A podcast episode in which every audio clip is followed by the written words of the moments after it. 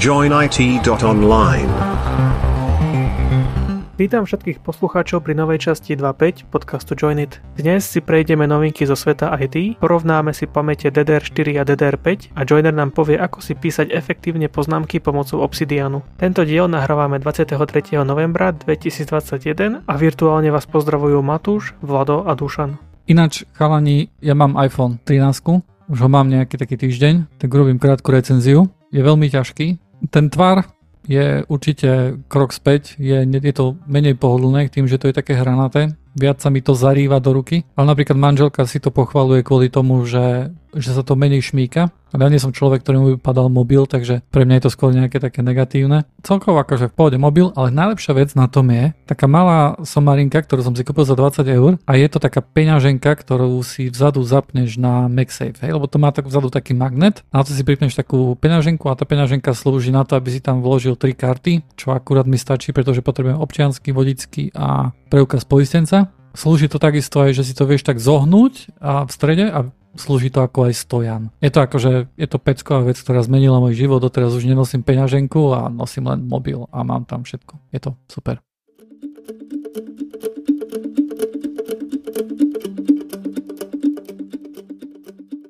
Urobím taký môj súhrn, čo som pozachytával počas vysedávania na rôznych miestach a tak ďalej. Začal by som teda tým, že Qualcomm.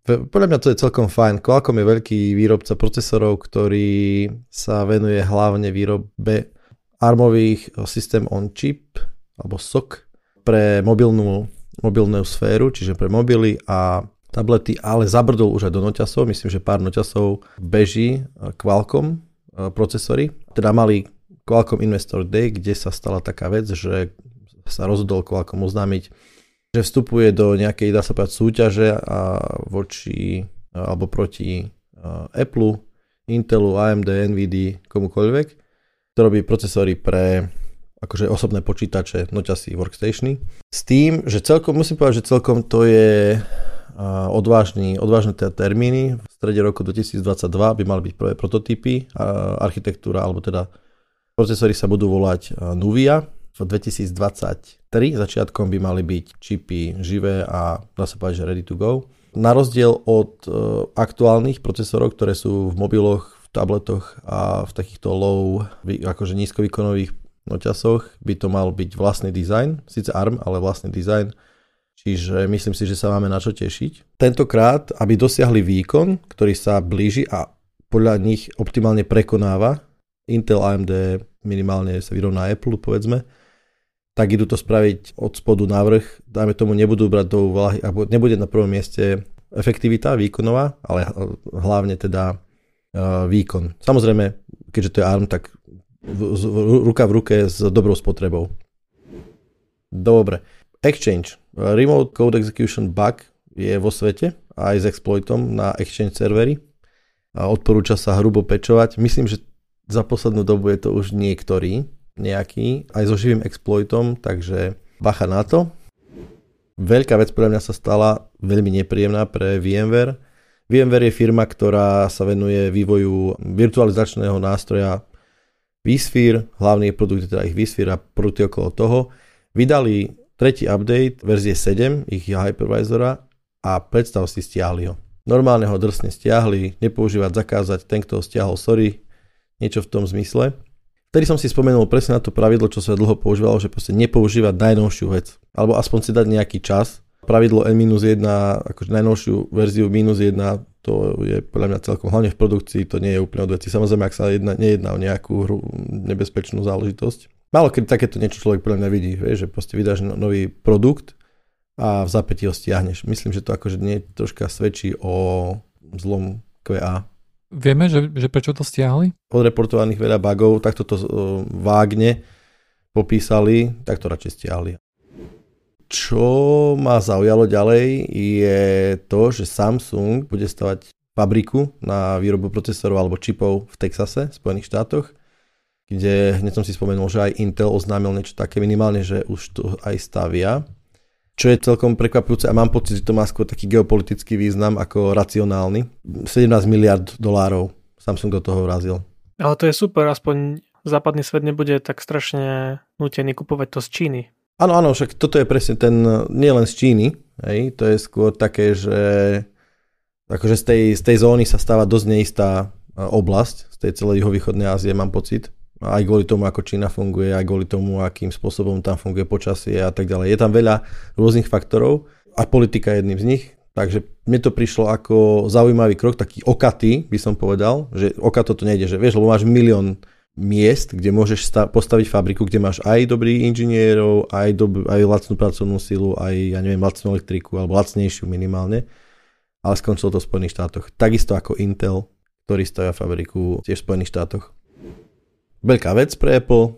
Apple otvára opravy pre end userov, čo znamená, že doteraz to nebola policy firemná, Johnny, ty ma možno môžeš doplniť, ale myslím, že Apple nemal túto policy takú. Ak, ak chcete niečo opraviť, tak to pošlete do certifikovaného Apple Store alebo na výmenu alebo niečo také. Nešahajte na to, nerobte si to sami, statíte za ruku. Iba certifikovaný servis, dokonca aj necertifikované servisy mali často problémy v tom, že aj keď vymenili nejakú časť za čas originálnu Apple, tak niektoré veci prestali fungovať. Boli tam nejaké takéto softverové ochrany, veľmi často spojené s čítačkou na otlačky prsty alebo s Face ID a tak ďalej. Alebo myslím, že samo, e, dokonca, že kamera vôbec nefungovala, že keď sa vymenili čipy, vôbec odmietla aplikácia fungovať, lebo neor- vypísala, že neoriginálny alebo Áno, alebo, alebo niektoré veci, ktoré, ktoré zjavne Apple vníma veľmi ako nejaké tajné veci. Také veci napríklad ako e, portrait mode, hej, kde jednoducho sa používajú nejaké algoritmy, tak to samozrejme to je vec, ktorú sa snaží chrániť hej, a takýmto spôsobom sa snaží chrániť podľa mňa aj pod nejakým spôsobom aj proti tomu, aby nejaká tretia strana vedela nejakým spôsobom sa dostať do toho a zistiť, že ako to presne funguje. Sťažovať to jednoducho, hej, ten reverse engineering. Tak, stal sa teda opak. Očakávam, že to je kvôli tomu, že Európska únia tlačí na opraviteľnosť aj zo zákona, ako kvázi legislatíva, že veci by mali byť opraviteľné predtým, ako budú vymenené.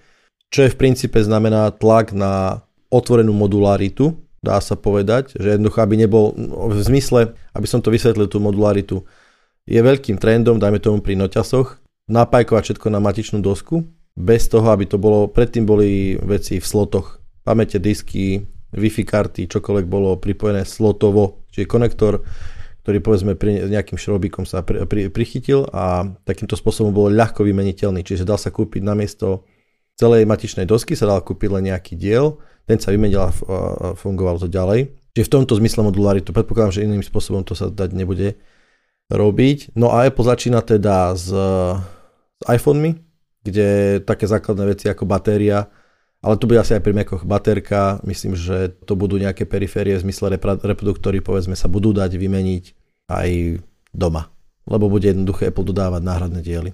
To je podstata celá. Zaujímavou sa stala vo svete Tesla, je teda firma, ktorá vyrába elektrické autá, ich vodiči nie, pár hodín sa nevedeli dostať do aut, hlavne tí, ktorí mali prístup do aut nastavený len pomocou otvárania cez telefón, pretože Tesla servery mali konfiguračnú chybu a tým pádom pár hodín všetky autá, ktoré mali len túto možnosť nastavenú ako jedinú na otváranie zatváranie aut, sa nevedeli odomknúť. Sorry, cloud, toto, to, tomu nerozumiem. Akože chceš mi povedať, že, že výpadok nejakého servisu v cloude môže spôsobiť, že ja si neviem odomknúť auto? Áno. Čo v prípade, že idem niekde na dedinu, kde nemám signál a chcem si odopnúť auto mobilom? Nemáš to tak nastaviť. Ja som toto zmest, toto, toto bola plná diskusia presne pod tým, že mm-hmm. čo to je za servis, ako toto sa môže stať. Mm-hmm. A vítajte po 21. storočí.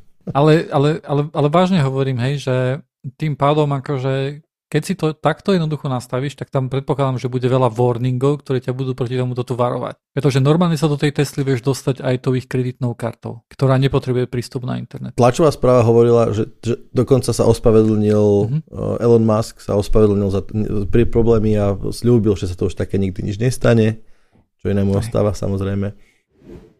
Gaming News, GTA poznáme všetci, to myslím, že aj moja mamka pozná boli tri hry, ktoré ako keby definovali tento žáner a uh, Rockstar ich vydal ako remaster a nazval to GTA Trilogy. Najhoršie hodnotenia, aké kedy bugy, zlé, katastrofa. Jednoducho veľký fail sa stal, čo je zaujímavé, je to, že Rockstar sa ospravedlnil za to, myslím, že stiahol z predaja, minimálne na chvíľu, celú trilógiu, povedal, že sa ospravedlňujú a tí, ktorí si to kúpili, dostanú nejaké hry zadarmo a tak ďalej.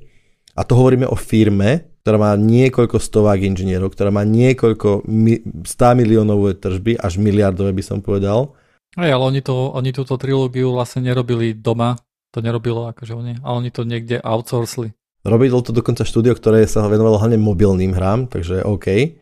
Napriek tomu Quality Assurance ide zase za nimi a myslím si, že absolútne to nemalo výjsť proste nikdy. Hej, veľká hamba. Čo je úplne fascinujúce, je, že PlayStation 5 a Xbox Series X, hej, a akože jednoducho najnovšie konzoly, hej, niečo, čo má grafiku, ktorá vyzerá ako keby to robil nejaký amatér, hej, akože v Unity Engine, tak uh, to nevyťahne ani 60 FPS a není to ani 4K, hej, akože úplne, že... Nemôžeme byť na to externé štúdio Grow Street Games až tak tvrdý, pretože oni majú iba 20 zamestnancov. Mm-hmm. Pracovali na tom 2 roky sú to príliš veľké hry na to, aby sa to dokázalo zremastrovať tak rýchlo. Ja si myslím, že, že ten, kto je na vine, je jednoducho ten, kto dopustil, aby toto uzrelo svetlo sveta. Pretože toto malo zaniknúť jednoducho, keď, keď to niekto videl a si povedal, že OK, toto nemôžeme predávať za 50 eur. Toto môžeme dať vonku a dať to za, za 3 eurá, za, možno za 10, hej, však sú tam všetky tri hry, hej, a OK, a tak nejak, nejakým spôsobom prežijeme takúto hambu. Ale ak toto niekto predá za 50 eur a si predstavuje, že, že niekto z toho bude nadšený, tak si myslím, že to je veľké zlyhanie, hej, akože nejakého týmu, ktorý sa rozhodol takto. A to je vaš, to, to presne vravím, že to je štúdio, ktoré, ktoré má sa sebou len parádne kúsky v princípe. Vieš, to je jedno, že to bol niekto iný, presne aho, tak. Aho. Oni to vydali a mali sa na, mali, nemali to v žiadnom prípade pustiť. To je presne výsledok toho. Aho, aho čo nás privádza k informácii, ktorá ma trocha posadila na zadok, pretože Star Citizen je, dá sa povedať, Star Citizen je hra s otvoreným svetom, ktorá začala ako, ak si to prepadám, Kickstarterový projekt, alebo crowdfundingový, neviem, mm-hmm. či to mhm. bol Kickstarter priamo. Začalo to v roku 2012, bol tam sám vývojár, ktorý začal robiť engine, začal robiť hru a nasľuboval hory doly a je rok 2021 a zatiaľ vybral 400 miliónov dolárov. To je neskutočné úplne. Je pravda, že už to není sám, už to nie je sám vývojár, má niekoľko stovák zamestnancov momentálne to štúdio, ktoré vyvíja tú, túto hru. Tá hra nevyzerá zle, e, vyzerá celkom slušne, to fakt otvorený priestor, je to vo vesmíre, ťaží sa tam, strieda sa tam, stratégie sú tam, Vyzerá to celkom OK. Nevyzerá to úplne najlepšie, ale akože je to rozľahlé, ale 400 miliónov. Myslím, že toto je prvýkrát, kedy sa hra stala game as a service. Ja neviem, podľa mňa to je akože money service, alebo ja neviem. Tá, tá, tá, tá suma ma troška posadila úplne, že wow, že to je neskutočné číslo. Stále je to beta, nie? Áno, stále to nie je vyzerné ako hra. Myslím, že akože pár hier je takých, že ktoré sa vyvíjajú tak, že možno vy budete vedieť lepšie, že vydám nejakú hru ten content okolo nej sa stále pridáva, komunitne, nekomunitne štúdio vydáva a nabaluje sa tá hra počas ako keby životnosti. Hej, že tá hra sa nevydáva ako celá a potom sa vydávajú nejaké akože upgrady, ale tá hra je fakt akože kvázi agile vyvíjaná. Hej, že tuto máme hru, na ktorej sa už môžete hrať, všetko je v poriadku a, a OK, a počas behu tu mám nový svet, tam mám novú raketku, tam mám toto, to, aj tu proste ako keby kontinuálny uh, life cycle tej hry tak myslím, že toto skončí podobne. Ak to vôbec skončí nejak dobre. Ale zdá sa, že ľudia posielajú peniaze. Za mňa je toto extrémne neortodoxný prístup k vydávaniu hry, pretože väčšinou, keď si kúpiš hru, tak už je to vlastne full hra a potom si dokupuješ nejaké vecičky k tomu. Lenže toto je beta, ktorá je zadarmo, ty si to vieš stiahnuť zadarmo tú hru, ale aby si hral, tak si musíš kúpiť nejakú loď, ktorá stojí napríklad 40 až 50 eur. Aha, takto, OK. A bez tej lode nemôžeš tú hru reálne hrať, ale môžeš ju stiahnuť a môžeš ju zapnúť ale hrať ju nemôžeš. Bude to zaujímavé. Obávam sa, že to, že to je 50-50, že to skončí buď uh, veľmi, veľmi veľkou žalobou uh, na autorov, alebo to skončí absolútnym dominantným víťazstvom. Prečo nie? Držím palce. Vieš, akože ono to má stále ľudí zapalených, ktorí stále do toho vrážajú peniaze. Sú o tom blogy, sú o tom YouTube kanály, sú o tom podcasty, hej, ktoré sledujú vývoj a, a jednoducho, ktorí sú akože tak do toho zažratí, že že neviem, že čo by sa muselo stať, aby sa obrátili vlastne proti tvorcom tejto hry, ale to chce jednoducho niečo takéto tu hrať a nechce sa mu čakať na na, na, niečo, na nejaký takýto vaporware, hej, ktorý možno, že nikdy neuvidí svetlo sveta v nejakej finálnej forme, tak tomu odporúčam Everspace. Má výsť budúci rok. Je to niečo veľmi podobné ako Freelancer a veľmi podobné Wing Commanderu. Zatiaľ je možné hrať iba preview a je to, je to fakt výborné. Nestojí to dokonca ani, predpokladám, že celý vývoj hry nestal 400 miliónov, tým som si celkom istý. Akože má to menší záber, ale pre, pre ľudí, ktorí si myslím, že v prvotnej fáze akože platili za toto, hej, a pozbudzovali toto, tak myslím si, že toto je hra práve pre nich.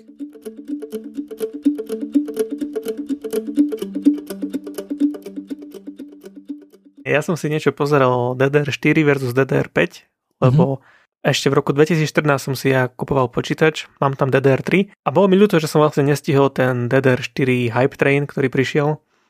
A zdá sa mi, že teraz s tým DDR5 je to veľmi podobne, s tým, že ľudia sa pýtajú, či sa oplatí už rovno kupovať DDR5 alebo ešte stále kúpiť počítač, ktorý podporuje DDR4. Tak som sa na to pozrel a v skratkosti si môžeme o tom niečo povedať. Dôležitá vec je, že tie moduly nie sú kompatibilné, takže keď si človek kúpi matičnú dosku pre DDR5, tak tam nemá šancu dať tú DDR4, aj keď tie piny sú v podstate rovnaké množstvo, ale sú inak usporiadané, takže nedá sa to tam jednoducho natlačiť. Moje kladivo by povedalo dať čo iné.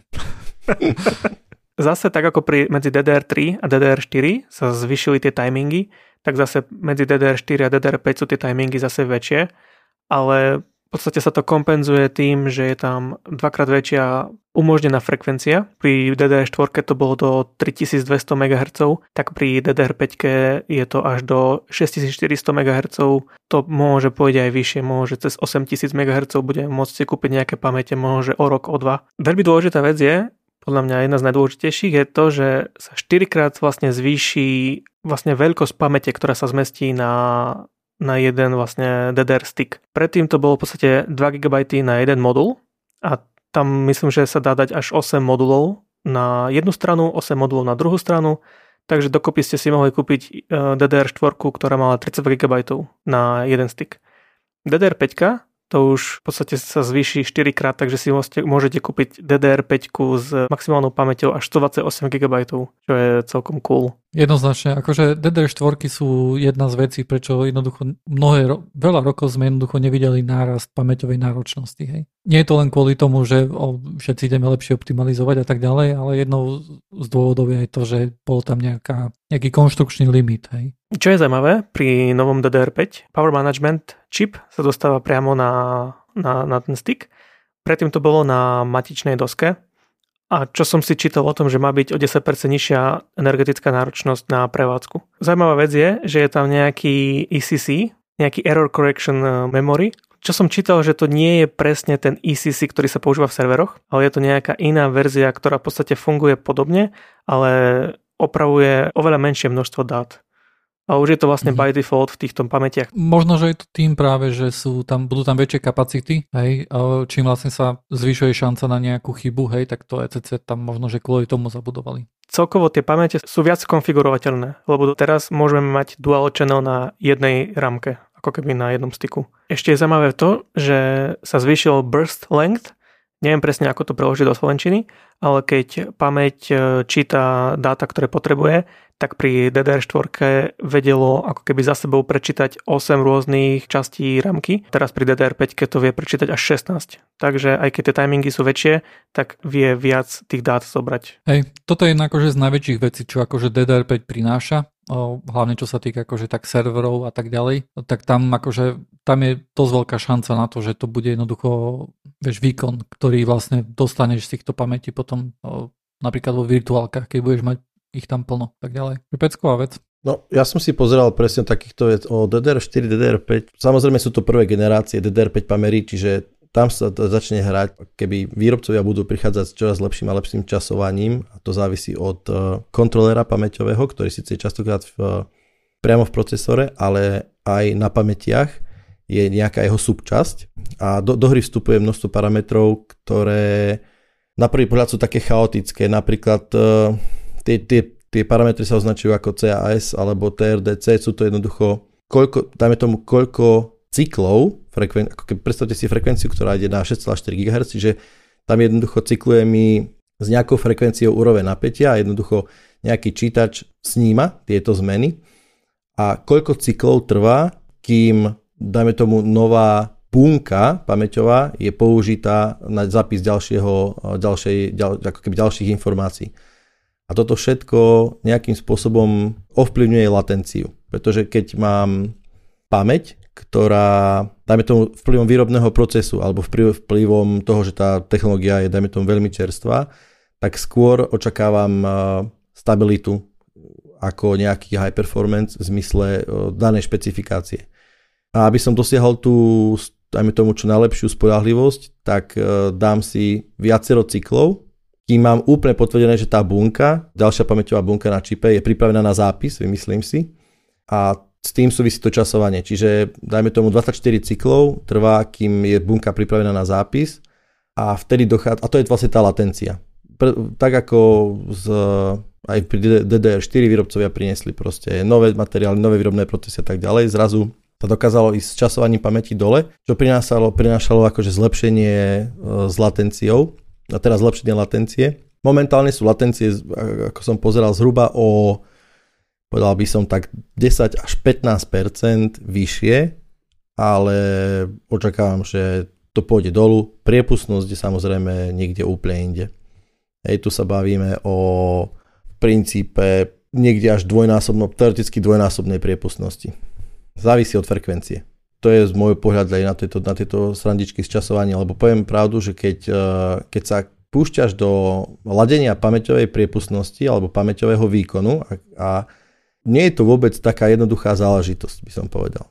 Je to, dá sa že to je per aplikácia, hej, čiže na, je, akože keď sa hovoríme o akože hard tuningu nejakej aplikácie, respektíve nejakého hardwareu na aplikáciu, tak sa to fakt dá tuniť na konkrétnu aplikáciu. Hej. Hry budú mať iný pamäťový profil, by som povedal, ako nejaké in-memory databázy alebo uh, real-time, real-time výpočty alebo niečo také. Momentálne tam akože veľkú úlohu zohráva to, že DDR4 jednoducho má, malo viacej času na trhu. Tie frekvencie vďaka XMP profilom tam idú do nebies, hej, sú, sú DDR4, ktoré sú stále vlastnejšie ako DDR5 a majú cez 4800 hej, MHz. Tie, tie časovania sú tam akože fakt, že niečo sú, sú crazy jednoducho, hej. Sú veľmi agresívne. To, aby som ti povedal, že to crazy v tom zmysle, že oni sú veľmi agresívne, že tak som rozprával, že dajme tomu v, keď, si chceš, keď chceš ísť na istotu, tak si dáš veľa času na, na potvrdenie tej kvality toho stavu tej bunky. To agresívne časovanie znamená, že nečakáš až tak dlho. Lebo, lebo poznáš technológiu lepšie, máš to lepšie vytudené, hej? Áno. Takže akože momentálne tie DDR5 na to, aký ponúkajú výkon z môjho, hľadis, môjho pohľadu, sú príliš drahé, hej? pretože za tú cenu si môžeš kúpiť DDR4, takže vytunenú, ktorá bude dávať o, vo väčšine akože nejakých taskov, s ktorými sa normálne stretneš. Určite sú nejaké špeciálne veci, pri ktorých DDR5 jednoducho roztrhá tú DDR4 už aj teraz. Hej? Je to hlavne priepustnosť. Kvôli tej frekvencii je to akože taká surová sekvenčná priepustnosť pamäťová. Napríklad pri 7 zipek, hej, akože keď, keď pakuješ, keď ne, nepoužívaš najrýchlejšiu kompresiu, lebo tam zase to začína byť trošku iné. Aj keď používaš tu normál a máš rýchly procesor, tak tam DDR5 jednoducho je rýchlejšia. Hej. Ale celkovo, napríklad momentálne máme iba jeden procesor, ktorý pod podporuje DDR5, hej. Ten je reklamovaný hlavne pre hráčov a hráči sú ako keby taký toto také gro, akože, ktoré, na ktorý sa snaží Intel zacieliť a pre nich ísť do DDR5 akože nie je veľmi rozumné hej, momentálne, v tomto momente. Jednoducho momentálne si to dobre povedal, sa to neoplatí. Tam, kde to je adresované alebo cielené, tak tam sa to až to momentálne neoplatí. Možno, že je dobrá analogia povedať, že momentálne DDR5 sú ako keby e, v low-end alebo mid-range štádiu a zatiaľ, mhm. čo DDR4 sú high-end, ano. možno, že o rok, o dva sa to zlepší. Ale tiež je dôležité povedať, že pozrel som si napríklad gaming testy. Vo veľkej väčšine je DDR5, aj keď v tomto low-end štádiu teda, aspoň o 5 až 10% rýchlejšia, hlavne v open world uh, hrách. Sú samozrejme hry napríklad ako CSGO alebo niečo také viac, um, niečo také menšie, kde DDR4 vyhráva o môže 2-3%. Ale vo väčšine miere je to 10% nárast rýchlosti a FPS s DDR5, ale 100% nárast v cene. A ja som vlastne videl benchmarky medzi nejakou nabuchanou DDR4, hej, ktorá bola akože ten naozajstný high-end, a DDR5. Je možné, že to bolo výberom hier, hej. Tie rozdiely, ktoré ja som videl, boli skôr v prospech DDR4. Neboli nejak markantné, boli pár FPS, hej, hore dole. Asi tým, že si práve pozeral, môže nejakú nabuchanú DDR4, ktorá môže bola aj e, pretaktovaná. Cez XMP bola. Uh-huh. Hej, tak uh, inak s tým XMP je tiež dobre povedať, že DDR5 teraz podporuje XMP 3.0, zatiaľ čo DDR4 mala 2.0. Ak si niekto, niekto teraz chce kúpiť počítač, je dôležité povedať aj to, že keď si človek kúpi DDR4 matičnú dosku, ak chce neskôr upgradenúť, tak bude musieť kupovať novú matičnú dosku zase. Tak ale to je nekonečný príbeh, hej, príde nová petica, príde, to je, akože vývoj nezastavíš a vždycky sa musíš zastaviť v nejakom bode a povedať si, čo je tvoj momentálne vyhovujúci štandard, lebo povedzme si na keď si kúpiš teraz počítač na workstation, na, video, na video striž alebo čokoľvek, neurobíš krok vedľa aj s DDR4 určite. Hej? Treba možno povedať, že čo je to XMP. XMP je X3 Memory Profile, ktorý vyvinul Intel.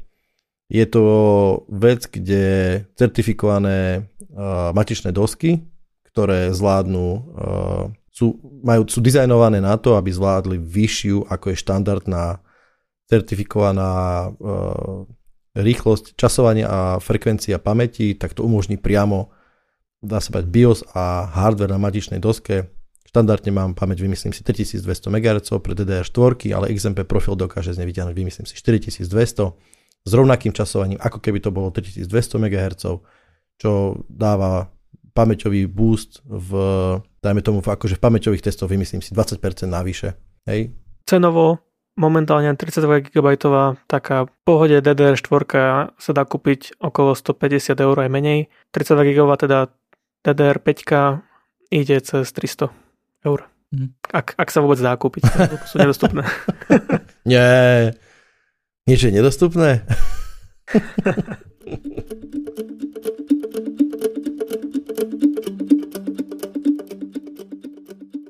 Posledné časti akože podcastu sú také skôr hardwareové, tak som silou mocou akože strašne ma trhalo, že budem hovoriť o Rowhammery, čo je pri pamätiach, hej, akože um, vec, ktorá sa využíva na rôzne exploity, ale som si povedal, že nie, nie, software, software. Takže Obsidian je software, ktorý sa používa na, na zapisovanie poznámok. A v prvom rade sa vás dvoch opýtam, chalani, píšete si poznámky, zapisujete si nejaké veci? A keď áno, tak čo na to používate? Ja áno, používam Zim Desktop Wiki, je to desktopová Linuxová aplikácia, klasicky, akože mohla by vyzerať aj krajšie, ale celkom funkčná. Uh-huh. Je to také presne, že vľavo máš uh, strom a vpravo máš tab, kde v rámci toho stromu si píšeš do toho poznámky. Uh-huh. Dá sa tam hľadať, dá sa to exportovať rôzne a tak ďalej. V princípe to je všetko, čo to vie, ale zatiaľ mi to slúži celkom dobre. Opýtam sa, naľavo keď hovoríš strom, tak je to niečo ako directory si môžeme predstaviť? Adresáre a tak ďalej? Pod adresáre? Presne tak. Ty, Matúš? Ja si poznámky vyslovene nepíšem, ale ak si potrebujem niečo zapísať, tak používam Google Keep.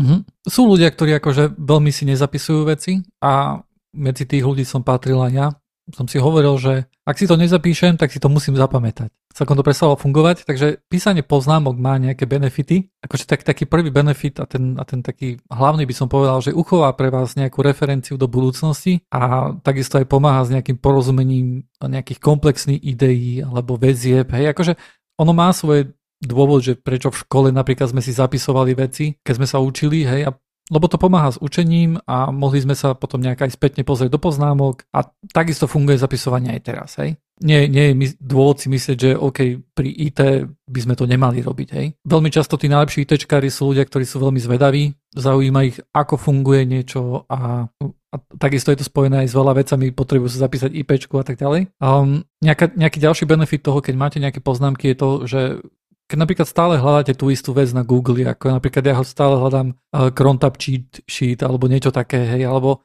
nejaké veci, ktoré jednoducho si nikdy nezapamätáš a stále to jednoducho googlíš, tak Google sa môže zhoršiť, v mojom prípade sa nejakým spôsobom mám pocit, že sa zhoršuje. A keby ste to mali jednoducho v poznámkach, kde je to jedno, jednoznačne akože ľahko nájditeľné, tak takýto problém jednoducho nemáte, pretože je to štrukturované tak, ako to chcete vy. A taká, a taká posledná výhoda takých poznámok je taká pracovná trošku, a, a to je hlavne kvôli tomu, že keď niekomu niečo potrebujete vysvetliť v práci, alebo, alebo aj v osobnom živote, akože samozrejme, tak, e, alebo dať niekomu handover, tak jednoducho poslať poznámky je, je super vec. Alebo takisto, keď niekomu niečo chceš povedať, tak jednoducho otvoriť si poznámky a ísť podľa tých poznámok. Hej. Takže ono to má akože veľa výhod. Je za tým aj nejaká práca, hej, tie poznámky musí si človek zapisovať, ale myslím si, že to robí väčšina ITčkarov, hej, že si zapisuje veci, ktoré potrebuje, a nielen ITčkarov, ale asi, asi všetkých ľudí, ktorí nejak pracujú s počítačmi viacej. A tu sa dostávame ku tomu, čo je to Obsidian. A Obsidian je vlastne software, ktorý je stavaný na PKM. A PKM je také pekné slovíčko, znamená to Personal Knowledge Management. Veľmi často sa software, ktorý jednoducho na takéto tu niečo slúži, volá PKNS, to je Personal Knowledge Manage System.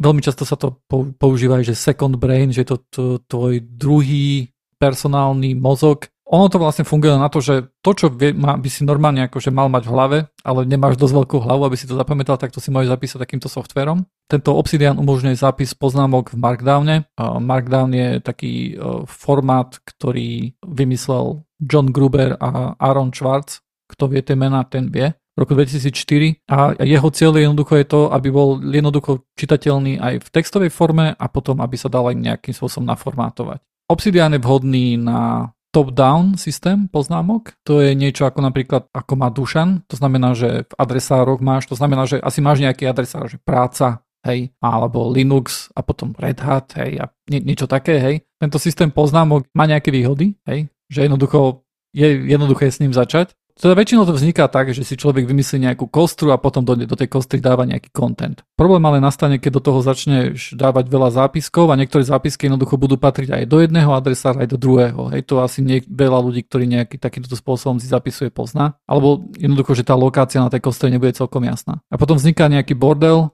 a ľudia takýto systém musia buď prekopať, alebo úplne upustiť, alebo potom tam vzniká chaos, hej, a potom sa spoliehaš iba na ten search. Existuje potom aj systém nejaký Zettelkasten, je to systém zbierania poznámok, ktorý funguje tak, že každá poznámka sa môže a nemusí spojiť s nejakými inými poznámkami. Poviem príklad, hej, moja poznámka od Zettelkasten sa odkazuje na PKM, pretože tu mám spomenuté PKM. To znamená, že som v tej poznámke som dal dvakrát hranatú zátvorku a do nej som dal PKM a tým pádom to už odkazuje na poznámku, ktorá vysvetľuje, čo je PKM. A ono takýmto spôsobom vzniká taký pekný graf, nie nepodobný nejakej, nejakej neurónovej siete v mozgu, hej, ktorý je akože rôzne pospájané a čo je na tom zaujímavé, že ono to je pospájané tak, ako funguje tvoj mozog, hej. Vy keby ste sa pozreli do môjho CTLcast ten systému, tak pravdepodobne by ste si povedali, že ježiš, nevyznám sa z toho, hej, ale tak ako to ja mám zapísané, hej, to je tak, ako ja to mám spojené v hlave, jednoducho, hej.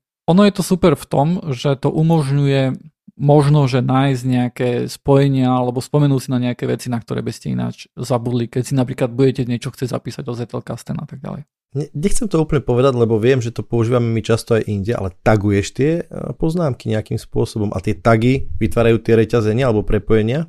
Akože môžeš tam dať tag, dáš mriežku, za tým nejaké heslo, hej, a to bude tak a podľa toho to môžeš vyhľadávať. Ale toto je skôr ako keby si predstav linka na stránke. Uh-huh. Hej?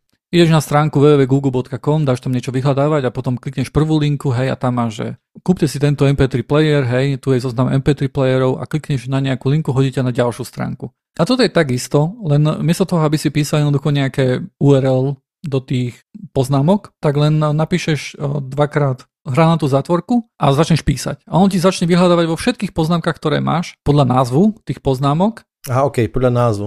Dobre. Áno, áno. A môžeš tam dať názov nejakej inej poznámky a potom, keď si to prezeráš, tak normálne iba klikneš na tú poznámku, hodí ťa priamo do nej, hej? OK. To akože killer feature to môže byť, fakt. Pracuje Wikipedia podobne? Lebo Wikipedia je takáto, že ty v texte máš odkazy na rôzne iné veci vo z Wikipédii, mám pocit, že takéto niečo by to mohlo byť. Je, je to niečo podobné, hej? A ten odkaz na Wikipédii tiež nemusí smerovať na stránku, ktorá existuje, hej? Áno, Možno, že tá stránka ešte neexistuje a možno, že nikdy nebude existovať, ale možno, že sa z viacerých poznámok sa odkazuješ na tú istú stránku neexistujúcu, ale, ale to spojenie tam je, hej? Jasne, potom ju môžem vytvoriť a zrazu to spojenie bude funkčné. Áno, áno. A aj keď to nevytvoríš, tak jednoducho ty to vizuálne vidíš. Áno, jasne, jasne. Ty vidíš, že od, od, keby som napríklad nemal o PKM žiadnu poznámku, že čo to znamená, tak to je jedno, hej, akože tak či tak by som videl, že moja poznámka o Obsidian smeruje ku PKM, a takisto, že Zettelkasten smeruje ku PKM, aby som videl, že OK, to spojenie. Obsidian a Zettelkasten majú niečo spojené. Hej? Aj napriek tomu, že, uh, že tá stránka neexistuje. A, to vysvetlím, že ako by som to videl. Hej? Uh, Obsidian a, a plno akože takýchto tu PKMS, ktoré fungujú, kde sa jednoducho dá používať ten, ten Zettelkasten systém, majú niečo, čo sa volá, že Graph View. A, a, a to, je, to je vyloženie to, čo som hovoril. Hej? To je, že ty vidíš ako také čiary sú spojené medzi jednotlivými poznámkami. Hej? A každá poznámka je iba taká guľka. Hej? Dám to ako obrázok ku tomuto podcastu, aby ste videli približne, ako to vyzerá. Tam vidíš napríklad, že, že niektoré veci začnú rásť, hej. Napríklad Joinit, hej, tým, že ja si píšem poznámky o, o, o Joinite akože do Obsidianu, tak Joinit stránka je jedna veľká stránka, z, ktorá, z ktorej vetví naozaj veľa tých, tých čiar do rôznych iných poznámok, hej, pretože to je nejaké akože, to je jedna z veľkých častí, prečo si píšem hej, akože tie poznámky. Obsidian, ako som hovoril, je, je veľa tých akože PKMS softverov, Určite mnohé poznajú aj, aj poslucháči, hej, niečo ako OneNote alebo Evernote, hej, to sú skôr veci, ktoré slúžia na ten top-down systém poznámok, to znamená, že máš tam tagy, áno, ale primárne je to ako, že máš tam adresáre, do ktorých to dávaš.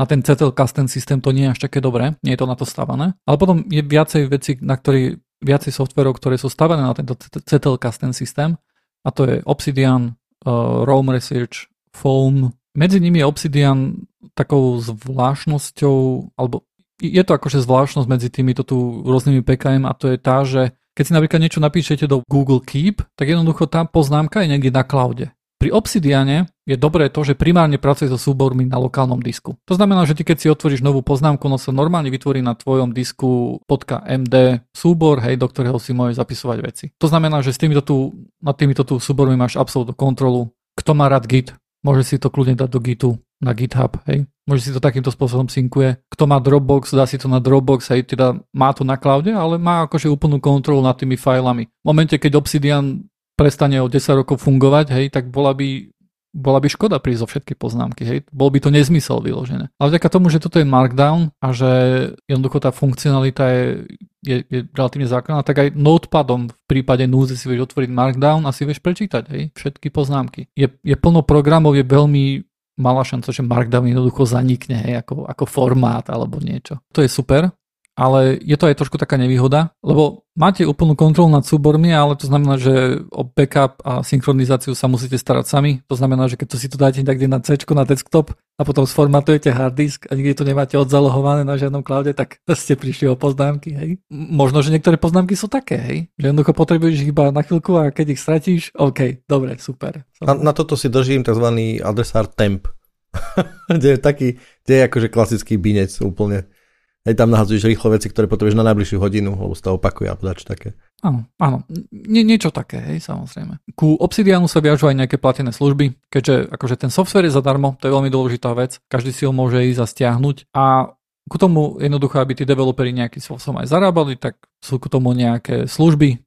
Jedno, jeden, jedna z tých služieb napríklad, že umožňuje synchronizovať tie poznámky cez ich službu, cez ich cloud, hej, alebo že viete publishnúť svoje poznámky na internete. Tieto služby sú ale dosť drahé a tento developer akože je celkom super, lebo na samotnej stránke Obsidianu sa napríklad dozviete, ako nastaviť synchronizačné služby ako iCloud, hej? Pretože oni vedia, že, že jednoducho, že, že tí ľudia, ktorí jednoducho sú technicky zdatní, takí, ktorí napríklad počúvajú tento podcast, hej, tak si jednoducho budú vedieť dať eh, tie fajly na Dropbox a nepotrebujú žiadny Obsidian Sync, hej. To, čo je super na Obsidiane, je takisto aj GUI. Jedná sa o Electron App aplikáciu, čo akože ja, ja neznášam Electron. Toto je jedna z tých dobrých aplikácií, podobne ako VS Code. Umožňuje napríklad preťahovať niektoré prvky a že si vytváraš, že si vlastne vytvoríš GUI ako keby sám, hej. To znamená, že ja mám kalendár v pravom spodnom rohu. Nemusím mať kalendár otvorený, môžem si ho chytiť a preťahnuť úplne inde, hej, pretože vieš, e, tie, tie, tie tie časti toho GUI vieš presúvať voľne, hej, a ich vieš prepnúť tam, kde chceš vlastne, hej, aby